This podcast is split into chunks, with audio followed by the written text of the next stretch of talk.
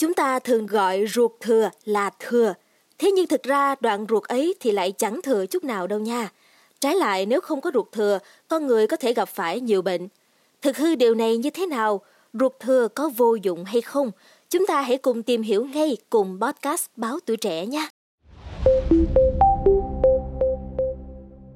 Giống như tàn tích của xương chân sau khi được thấy ở cá voi, ruột thừa cũng thường được coi là một sự vô dụng của quá trình tiến hóa, bởi vì nó gần như chẳng có tác dụng gì trong quá trình tiêu hóa, mà lâu lâu đoạn ruột thừa trong bụng một ai đó lại sinh sự gây đau đớn nguy hiểm nữa. Thế nhưng, hầu hết chúng ta sinh ra đều có ruột thừa. Nó có hình dạng giống như là một chú sâu nhỏ tí bám vào khúc nối tiếp của ruột non và ruột già đó mọi người. Charles Darwin, cha đẻ của thuyết tiến hóa đã cho rằng ruột thừa là một cơ quan tiền tích từ tổ tiên ăn lá cây, có khả năng giúp tiêu hóa thức ăn.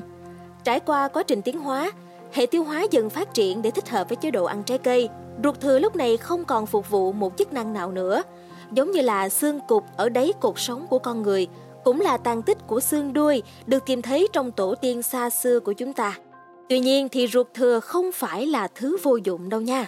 Vào năm 2007, William Parker, phó giáo sư chuyên ngành giải phẫu tại Đại học Y khoa Duke ở Durham, Bắc Carolina, Mỹ và các đồng nghiệp của ông đã phát hiện ra rằng ruột thừa có thể đóng vai trò như một ổ chứa vi khuẩn đường ruột hữu ích giúp cơ thể tiêu hóa thức ăn. Trong quá trình tiêu hóa, đôi khi cả vi khuẩn tốt và vi khuẩn xấu bị đào thải ra khỏi ruột. Các vi khuẩn tốt nằm bên trong ruột thừa khi đó sẽ xuất hiện để giúp khôi phục đường ruột về trạng thái khỏe mạnh. Ngoài ra thì ruột thừa có nồng độ mô bạch huyết cao.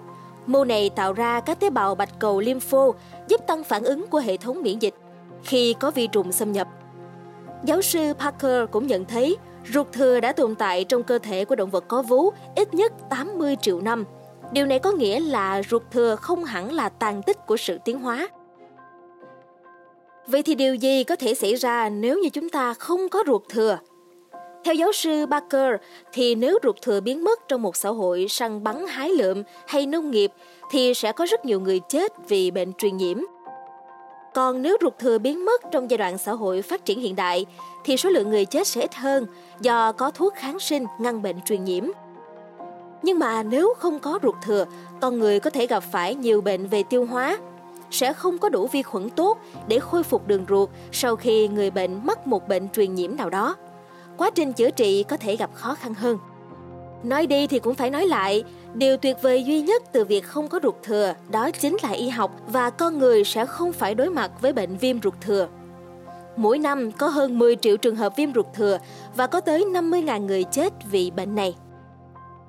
Và với những thông tin mà Trinh Trà chia sẻ vừa rồi thì có thể thấy là ruột thừa cũng không hề vô dụng như chúng ta vẫn nghĩ đúng không ạ?